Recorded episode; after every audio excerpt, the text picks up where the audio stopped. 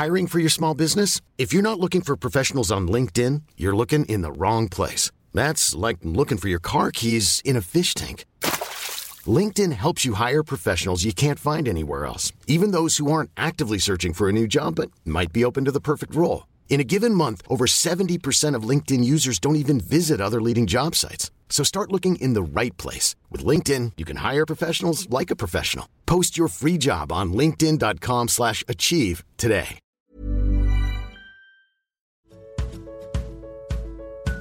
Du lyssnar på podden Vad vi pratar om när vi pratar om böcker. Vill ni veta mer om oss och böckerna vi pratar om så kolla in vår hemsida vadvipratarom.se. Hej och välkomna till ett nytt avsnitt av eh, vad vi pratar om när vi pratar om böcker. Det här är jag, Pernilla, och med mig idag så har jag... Alex Haridi. Och P.O. Bengtsson. Hej! Tjena! Hej, hej, hej, hej! Hallå! Hur, hur mår ni? Va? Ja, men vi mår, eller vi, jag mår bra i alla fall. Ja, Ja, eh, säg sanningen. bra. Ja, precis. Jag mår skitbra. Ja, Nej, jag mår också bra. Eh, Lite trött. Jag tabbade ju mig. Vi skulle egentligen spelat in det här programmet för två avsnitt sen, eller två dagar sedan.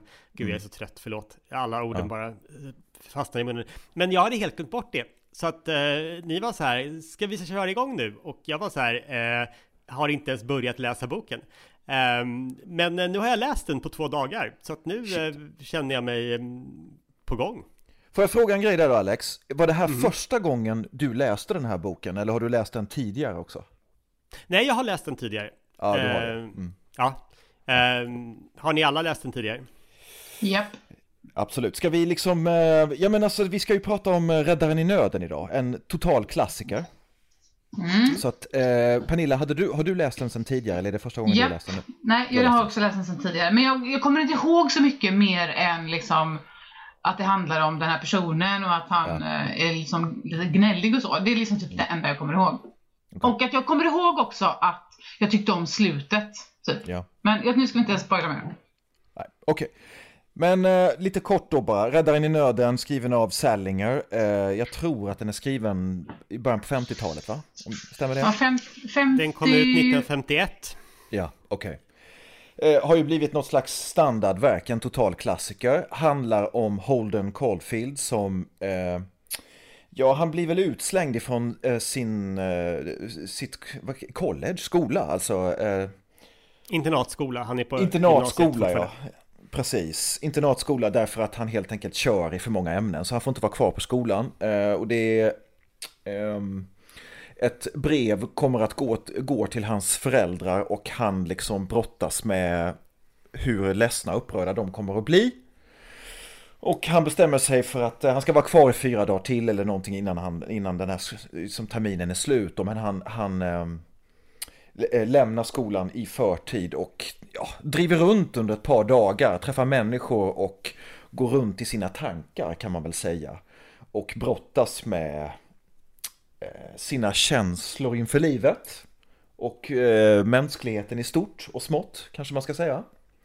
Och det är lite svårt på ett sätt att redogöra för handlingen skulle jag vilja säga i den här boken. Det är mer liksom någon slags tillståndsroman det här. Ja, Så- men visst är det tillståndslitteratur? Det måste, vara typ eh, den, först, den första tillståndsromanen. Ja, alltså Eller? handlingen är rätt flytande skulle jag påstå. Det är och det är inte så här jättetydligt. Alltså det är klart att det händer saker och att han träffar diverse människor och, och så, och man kan se det här framför sig. Men handlingen utspelar sig under ett par dagars tid innan han då är tänkt att han ska liksom konfrontera sina föräldrar eh, och liksom ta emot deras dom egentligen kring att han inte då får vara kvar på skolan. Så kan man väl säga va? Det är Absolut. absolut en helt em, rimlig, em, rimlig eh, sammanfattning av handlingen. Eh, jag insåg ju när jag liksom började läsa den, för jag läste den för inte särskilt länge sedan egentligen. Jag läste den 2014. Jag kommer nämligen ihåg exakt vad jag jobbade med då, eh, när jag läste den. Och det är ju bara egentligen sex, ja, sju år sedan. Ja. Men att jag började läsa den så insåg jag att jag, så här, jag mindes absolut ingenting Okej. av den här boken. Ja, men det, du vet, det är samma sak med mig. Jag minns ingenting. Jag minns att han var, gick runt och var lite miserabel där när han gick och slog dank på gatorna. Och så minns jag som sagt att, att slutet var varmt och fint och att det fick mig att uppskatta boken mer än vad kanske själva handlingen gjorde. Mm. Någonting sånt. Okej. Okay. Jag läste den som 16-åring och liksom tog djupa intryck av den här romanen kan jag säga. Ja men alltså ska man inte vara 16 när man läser den här då? Ja, jag tror att det är, det är verkligen en bra bok att läsa när man är 16. Det, det tycker jag. Mm. Eh, det är en bra bok att läsa när man är betydligt äldre också skulle jag vilja säga. Men, eh, men jag, jag, minns, jag minns fortfarande mitt pojkrum och att jag liksom sträckläste den här boken och liksom blev helt knäckt. Helt knäckt alltså. Så här. Men blev du knäckt den här gången också? Kommer du ihåg liksom allt vad som hände och sådär? Och hur påverkar kom... det nu? Eh, det påverkar mig inte alls på samma sätt den här gången. Men det är ju också mm. därför att eh, det är så mycket ungdomliga bryderier, ska man väl säga. Alltså det är så mycket funderingar som jag kanske är färdig med som människa mm. själv. Som Holden Caulfield brottas med, tycker jag. Liksom. Mm. Eh, därmed inte sagt att det, att det inte är läsvärt nu också, det är inte det jag menar, men, men det har inte samma impact på mig idag som det hade när jag var 16 år gammal och läste den här boken. Så. Mm. Men jag, men jag också... brukar Ja, förlåt.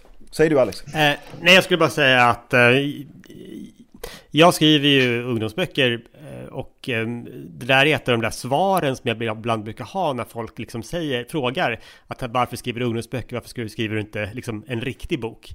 Mm. Då är ju ett av svaren som jag brukar ta till att eh, ja, men grejen är att man, ingen människa älskar någonsin en bok så mycket som man gör när man är 16. Precis, mm. precis. Det är väldigt fint sagt Alex, för det var det jag ville säga också att jag minns liksom ett par år där mellan 14 till 17 när jag liksom läste alla de här klassikerna och jag visste att jag ville bli författare och hela det där liksom.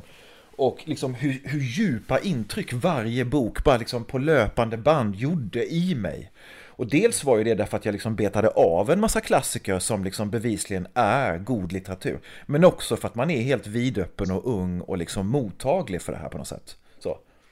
Ja, och man har också så här, det är så mycket som man inte har upplevt. Man har liksom inte blivit cynisk, man har inte, man har inte blivit bränd på det sättet. Man, man, man tror fortfarande någonstans på kärlek och liv och ja, allt möjligt. Hallå, hallå, stopp, stopp, stopp. Det gör ju inte Holden.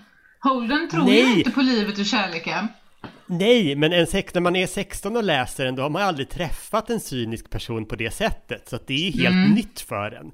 Då kan mm. man ju ha en romantisk bild av det. Eh, mm. Nu när man är över 40 så kanske man känner så här att eh, att, att, att, man kan förstå på ett annat sätt vilken asjobbig person Holden Caulfield är i verkligheten och hur man verkligen inte vill vara vän med honom. Man vill mm. inte behöver bara dra runt på en Holden Caulfield. Men alltså, finns det fler Holden Caulfield i litteraturen? Har liksom många, många författare efter det här försökt liksom skriva den här boken igen? Är alla, vi säger så här då, alla truliga killar i böcker, är det egentligen Holden Covell, vad nu heter? Blomkål oh, tänker jag. Ja det är inte helt lätt att svara på det. Jag gissar att många har försökt skriva Räddaren i nöden om och om igen så att säga. Jag, jag tror den är väldigt inflytelserik.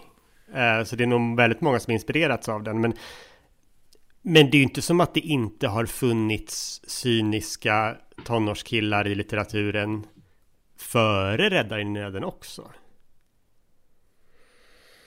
Säg en. Alltså det är ändå 1951 vi pratar om. Men, men jag tänker... är det inte, finns det inte något väldigt liksom Hjalmar Söderbergskt över det här? Tror du att J.D. Salinger läste Hjalmar Söderberg? Nej, men inte, inte så. Nej, nej, men jag bara säger att det, liksom, det är inte som att det inte mm. har funnits cyniska mm. karaktärer före. Mm. Du tänker att det är liksom eh, en karaktär, alltså alla kan känna igen sig i det här? Ja men liksom och... flanörromanen, mm. det är ju en mm. egen genre. Jo, ja, du har rätt. Den cyniska unge mannen som bara liksom lite drar runt i en stad. Men ska vi vända på det här lite och istället säga så här då, varför har just Räddaren i nöden blivit en sån klassiker och varför har den liksom talat till generation efter generation? Vad tror ni? Alltså, ja, min, min, jag tänker ju just på grund av att um, det handlar om en person som är trött på livet. Han, han, han har ju någonstans, det är en väldigt, egentligen en väldigt intelligent och smart person som någonstans har, trots, trots sin, sin ålder, alltså 16, så är han ju ganska mogen med sin syn på människan, hur människan är och hur människan beter sig. Mm. Um, så att han är ju ganska så mo, alltså ja, bråd, brådmogen kanske. Han är ju ganska smart. Um, och uh, just det här att han är trött på livet, sök, liksom är ganska är lite sökande. Um, ja, det, fast det är bara det jag kan liksom, säga. För att grejen är att jag tycker ju inte att den är svinbra. Jag ger den en trea ungefär. Okay. Mm. Uh, för den tilltalar inte mig på det sättet. Men den har, in... den har verkligen liksom eh, appellerat till generation efter generation. Mm. Eh, och, och, många har det som kanske en favoritbok mm. och så. Men jag tror att jag eh. läste den, när jag, jag, jag kommer inte riktigt ihåg hur gammal jag var när jag läste den första gången. Kanske var 25. Och det, ja. uppenbarligen så var jag för gammal. Och, okay. eh, eller något. Men jag tycker inte, och anledningen till att jag inte tycker att den är så Alltså, jag förstår, jag tycker alltså hela temat är väldigt bra och det är ju väldigt tidlöst ung person som egentligen är väldigt intelligent men som inte liksom riktigt hit, blir förstådd för han är ju så himla missförstådd liksom. Så ja, man har kommit på kant på, på till, med tillvaron, med allting. Ja, men så liksom. finns det också väldigt mycket människor som försöker hjälpa honom hela tiden. Ja, och ja. vad jag noterade när jag läste den här boken, det var att han är egentligen, tyckte jag i alla fall, det här tänkte inte jag på när jag läste den första gången, men att han är en opolitlig berättare. Att vi lär inte känna honom genom honom, utan vi lär känna honom genom andra människor, hur de pratar till honom och vad de säger till honom. Det här med att han, uh, det var någon tjej han träffade som tycker att hon, han skriker och är konstig. Um, uh, hans lärare som liksom hela tiden försöker hjälpa honom och det, han, han visar ingen förståelse för, för de här personerna och hur de försöker hjälpa honom utan han tycker bara att de är idioter och jobbiga. Liksom. Eller någonstans så förstår han väl dem också. Men, så det är egentligen genom andra personer som vi lär känna honom, tycker, tänkte jag på då. Men samtidigt när du säger det Pernilla, så är det, mm. hela boken är ju skriven som en monolog. Alltså eh, mm. författaren talar till läsaren, nu ska ni få höra mm, den här ja, historien. Så. Absolut. Men, eh. men, men, det är ju liksom precis, men han kan ju hitta på vad som helst. Det vet man ju inte vad, vad, eh, om vad som är sant och inte. Men vad jag menar är att hur han uppfattas av andra får vi ju inte veta genom honom, utan det får vi, får vi veta genom andra. Just det. Ja, vad säger ja. du Alex? Um, jag tyckte supermycket om den här boken. Mm. Uh, och um, intressant att jag tyckte faktiskt bättre om den den här gången än när jag läste den för sju år sedan.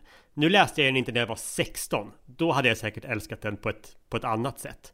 Oh. Um, men jag sögs in i den. Det fanns något så här otroligt sug i den fast den inte handlar om no någonting. Eller han går ju bara runt och det är inte mm. som att en sak leder till en annan när man får en liksom större förståelse utan han liksom bollas runt mellan olika personer. Men mm. jag tyckte det var jättefascinerande. Ja, jag håller med. Eh, och jag tyckte också att alltså själva att det språkligt fanns ett sug. Eh, och språket är intressant Alex också, alltså för det, det är ganska hård kokt språk om vi ska använda det som en beskrivning kanske. Så här. Alltså det är mycket svordomar och ja. Eh, och, mm. Så vitt jag förstår så blev den här boken bannlyst i flera delstater, alltså när den eh, kom ut. Det här ja, var ju så också, förbjuden litteratur. Liksom. Ja, att den var liksom förbjuden på många ställen och just ja. därför också super eftertraktad. Ja, förbjuden litteratur liksom. Mm. Och för att inte Men tala om mm. då, alltså när vi säger att, eh, eh, att den har liksom appellerat till så många människor. Eh, det är 40 år sedan nu som John Lennon blev skjuten av Mark Chapman och Mark Chapman säger ju att eh, han fann ledtrådarna till varför han skulle skjuta John Lennon i den här romanen. Liksom. Vilket ju då liksom spädde på myten om den här romanen också.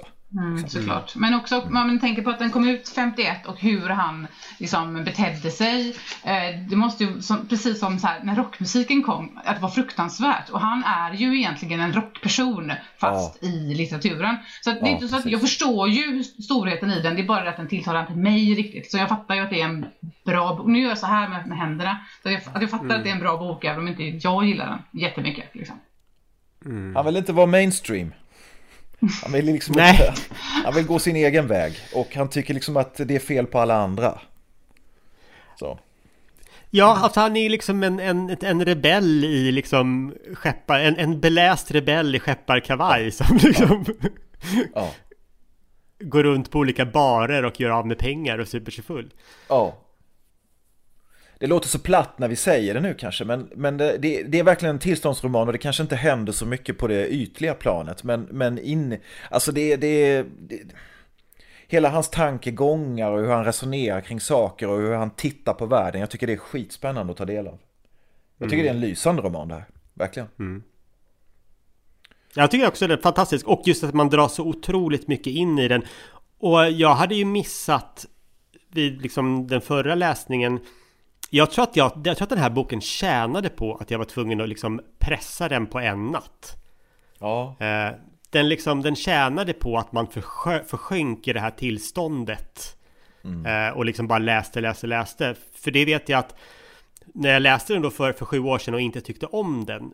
Då var det eh, också en väldigt stressig jobbperiod. Men då var det så här att jag liksom flängde runt på inspelning och hade den i, min, eh, i min ryggsäck. Så jag liksom läste i pauser och, och Ehm, och sådär. Ja. Och det här tror jag inte är en bok som liksom tjänar på att man snuttar upp den och läser den över liksom en längre period på flera veckor. Utan man måste gå in i det här. Och Den är- den är inte så lång heller den är inte så Nej. lång.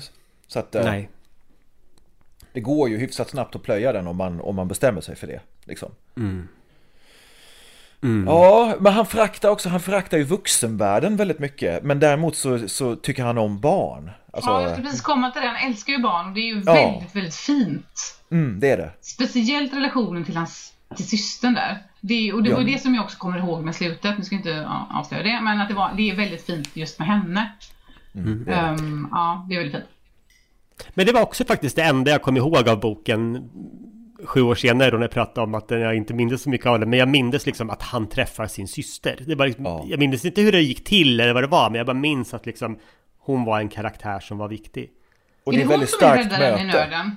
Nej, det är han. Han, förklar, Jag han vet, jag, säger vet, ju jag det. vet att han säger det, jag vet det. Han ska rädda alla barnen där ut, Ja. utanför det här stupet, liksom, the catch in the right. Men jag tänker att det kanske är hon som är det ändå.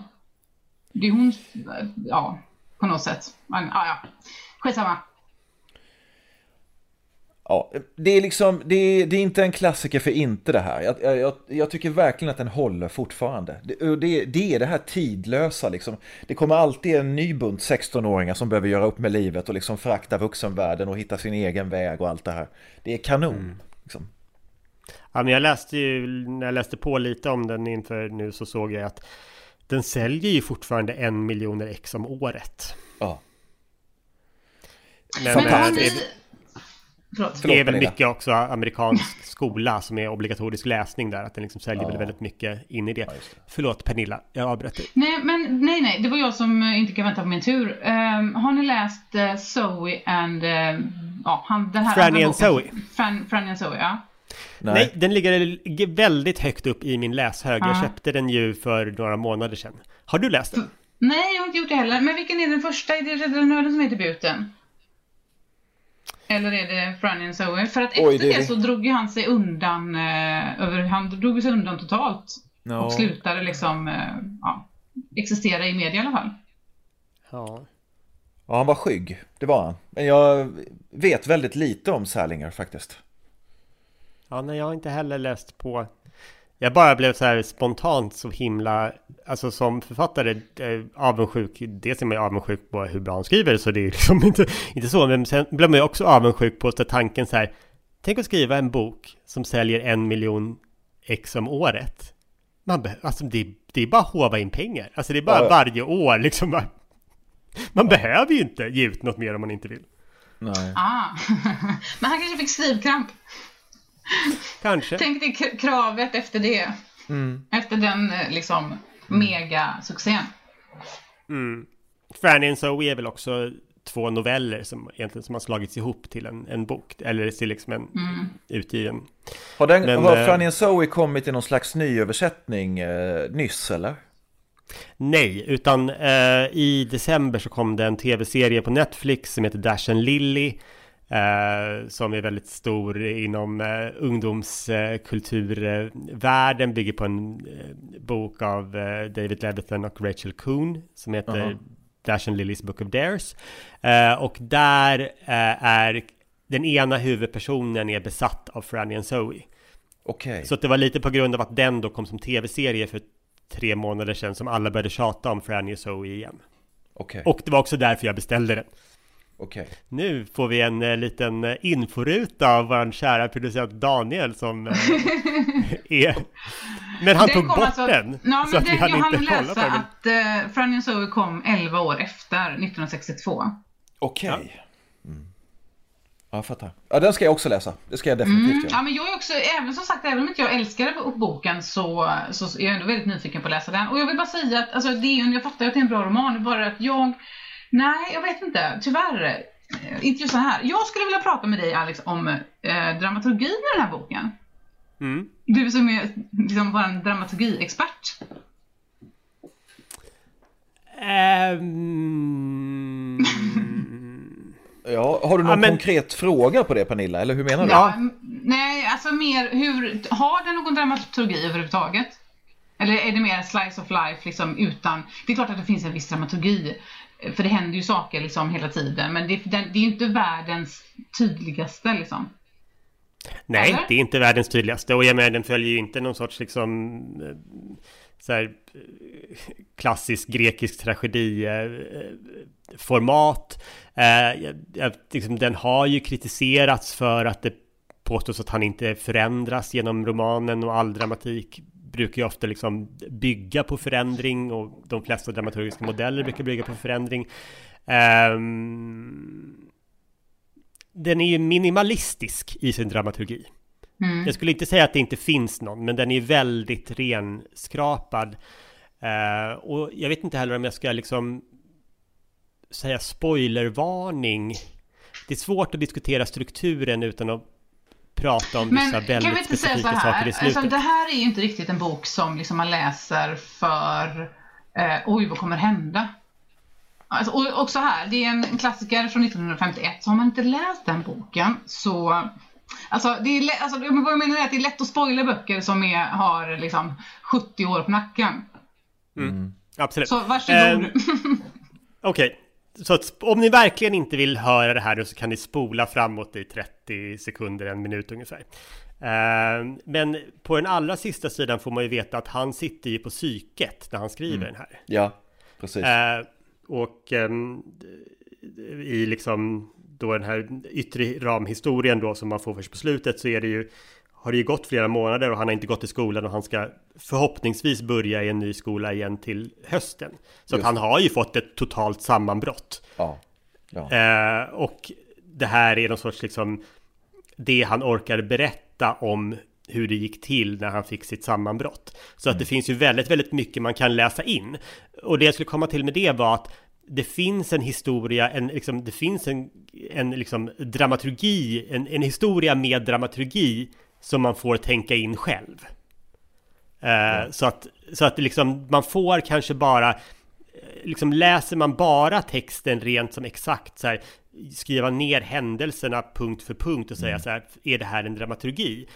Så kanske svaret är nej, men man har till, det finns riktigt mycket där för att jag skulle säga att man kan skapa den historien för sig själv.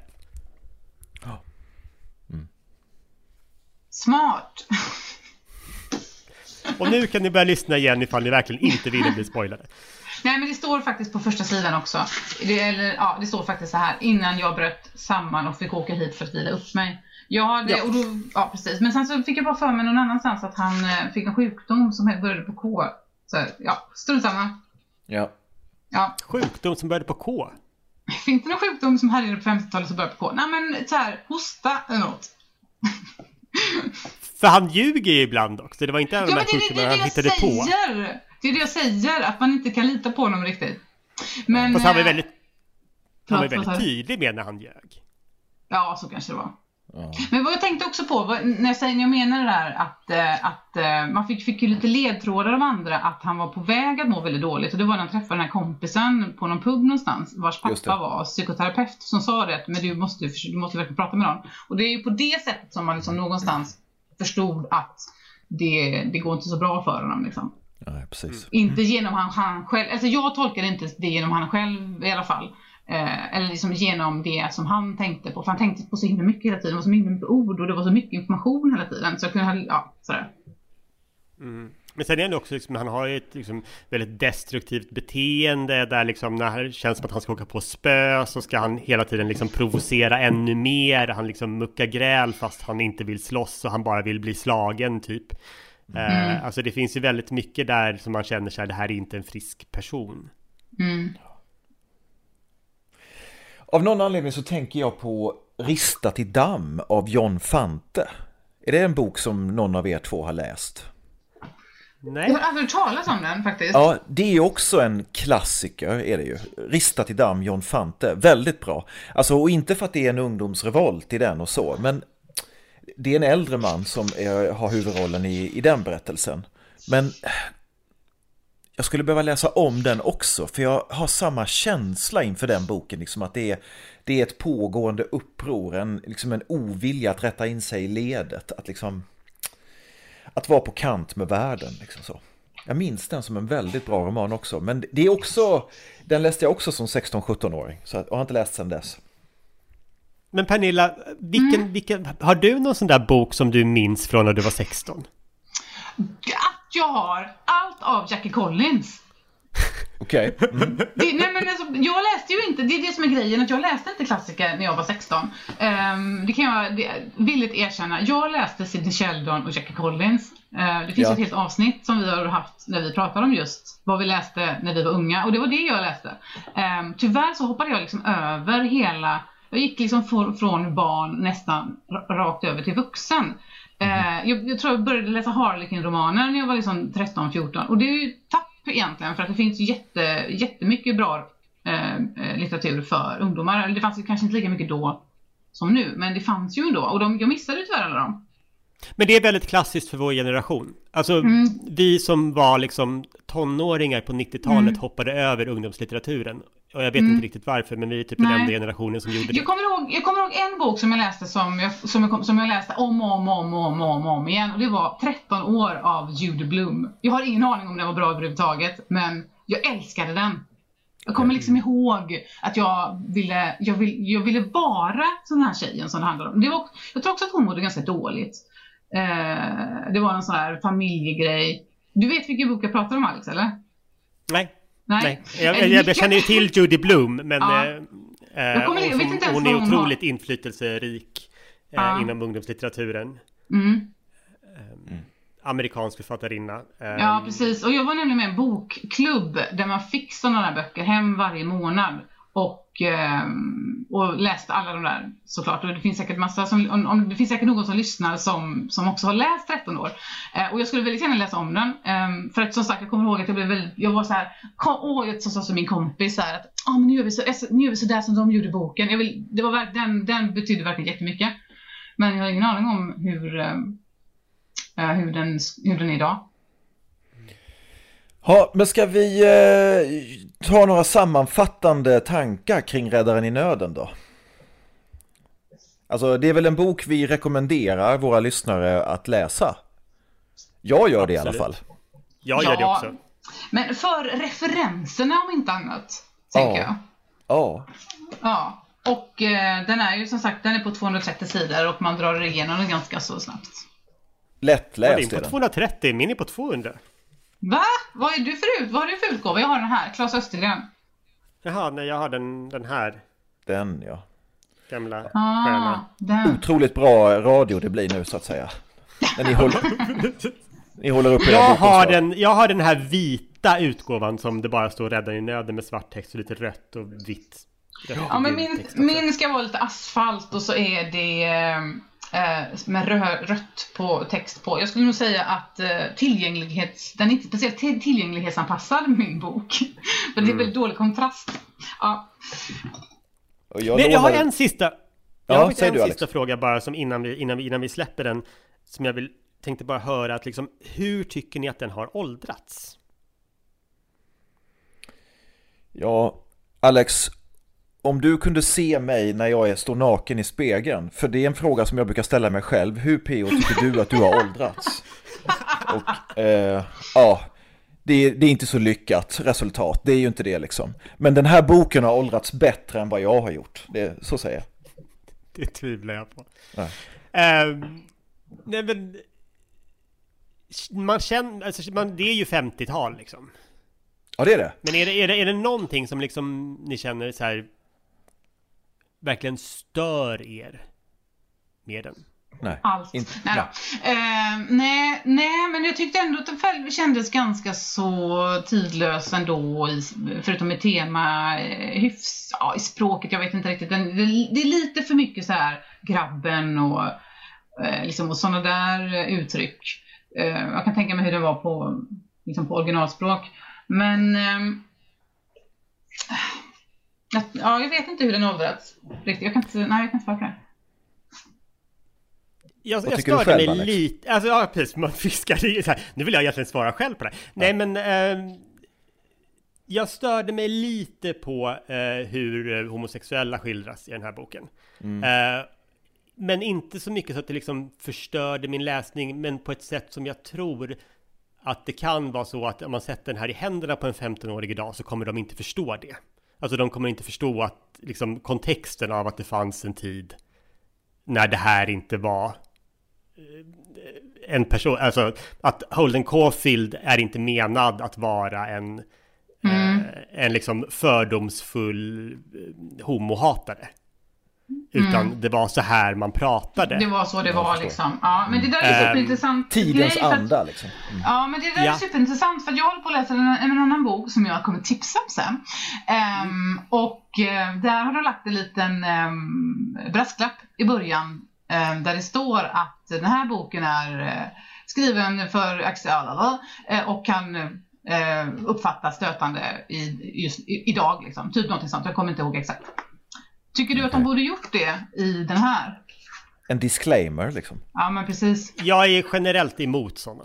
Ja. Eh. Och då tycker du inte att de ska ändra det heller jag, om du är emot Och nej, det? gud nej, absolut Nej, inte. Nej. det, det här är ju också, han skrev det ju som en vuxenbok, ska vi också påpeka. Eh, den är, även om den är väldigt populär bland ungdomar så är, är den inte skriven för ungdomar.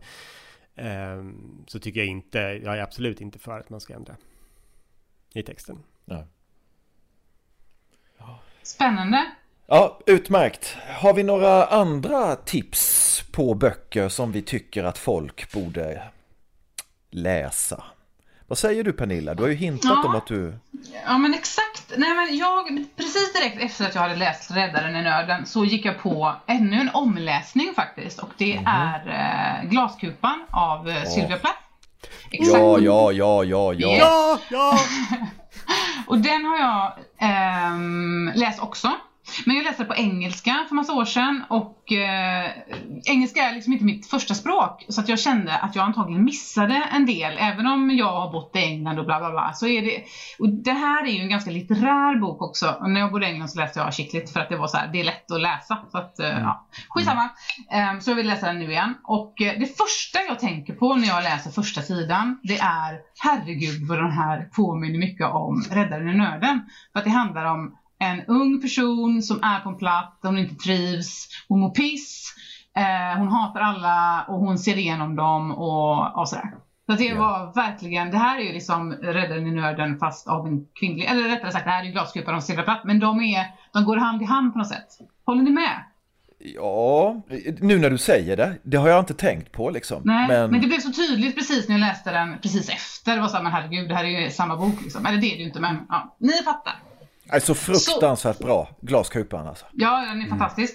Ehm, så den skulle ju, det är ju ingen ny bok, så att, eh, men den vill jag ändå rekommendera. Och när Ehm, kom den? När kom Glaskupan? 70 någonting tror jag. Okej, mm. 72 kanske? Eller? Ja. Men då skildrar den väl inte 70-talet? Utan den, den är väl... Eller 60-tal tror jag den skildrar. Jag kommer inte riktigt ihåg. Eh, eller jag har inte, grejen är att jag inte läst ut den så att jag är inte helt säker. Nej, bra. men, det, ja, men det var den jag skulle tipsa om. Sen så skulle jag faktiskt vilja tipsa om en bok som jag är väldigt sugen på att läsa. Um, och det är en annan bok som har koppling till Sylvia Plath och det är Eufori av Elin Kullhed som har kommit ut på Wahlström Wisand som är en, eh, det finns ett term för när man skriver en bok om en annan person. Jag kommer inte på vad det heter just nu. Um, men den här ska alltså då skildra, det är liksom en fiktion, en, eh, en fiktion om Sylvia Plath helt enkelt. Och hennes liv. Okej. Alterfiktion, alterfiktion tror jag det heter. Okej. Låter Det spännande. känns som att det är lite en trend just nu. Verkligen, ja, men som med Rodham och ja, massa andra. Den här, Ja. ja, ja det finns väl några andra som kommit ut ganska nyligen. Så den är jag supersugen på. Den är väl nästan så här, den här, de här veckornas snackis också tror jag. Men du har inte hunnit läsa den än? Nej, jag har inte läst den. Jag ska ta den efter. jag. 1963 kom Glasklippan har jag kollat upp. Ah, inte 72. Så 10, 11, 12 år efter Räddaren i nöden då. Mm. Jaha, vad har du med då Ja. Pernilla? Nej, det var faktiskt bara de två. Det var de Ehm, två? han- Okej. Ja, det var bara de två. Ja. Ja. Eh, jag, jag läser en bok just nu som jag faktiskt vill tipsa om. Jag har inte läst ut den än och jag har en tredjedel kvar. Eh, det är Johan Kroneman, journalisten på DN, som har skrivit en bok som heter Jag är olyckligt här. Väldigt fin titel tycker jag. Eh, som är en, det är en självbiografi. Det handlar om hans liv som alkoholist och spelmissbrukare bland annat. Och om ni inte vet vem Johan Kroneman är så vad gör han? Han recenserar sport och film och tv va? I DN tror jag. Och eh, har väl gjort sig ett namn för att han är kanske den gnälligaste mannen på jorden. Men han gör det, han gnäller väldigt eh, intelligent. Alltså det, det kan vara väldigt underhållande och roligt när han gnäller så att säga. Det är hans signum att vara gnällig.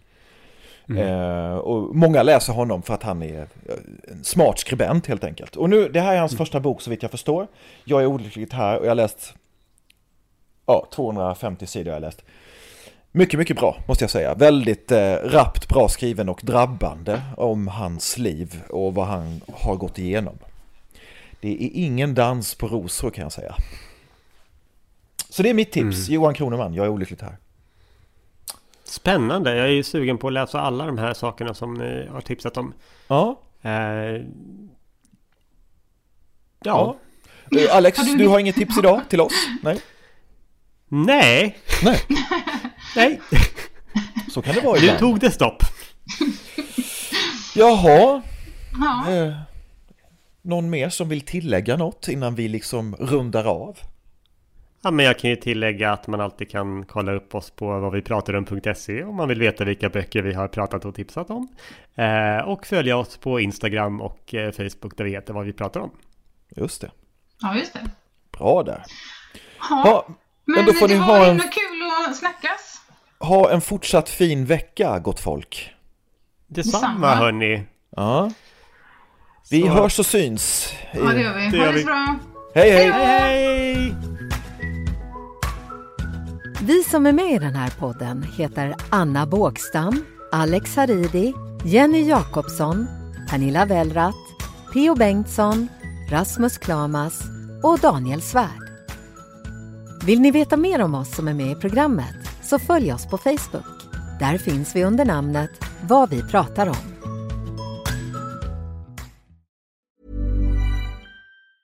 Ever catch yourself eating the same flavorless dinner three days in a row? Dreaming of something better? Well, hello fresh is your guilt-free dream come true, baby. It's me, Gigi Palmer. Let's wake up those taste buds with hot, juicy pecan-crusted chicken or garlic butter shrimp scampi. Mm. Hello Fresh. Stop dreaming of all the delicious possibilities and dig in at HelloFresh.com. Let's get this dinner party started.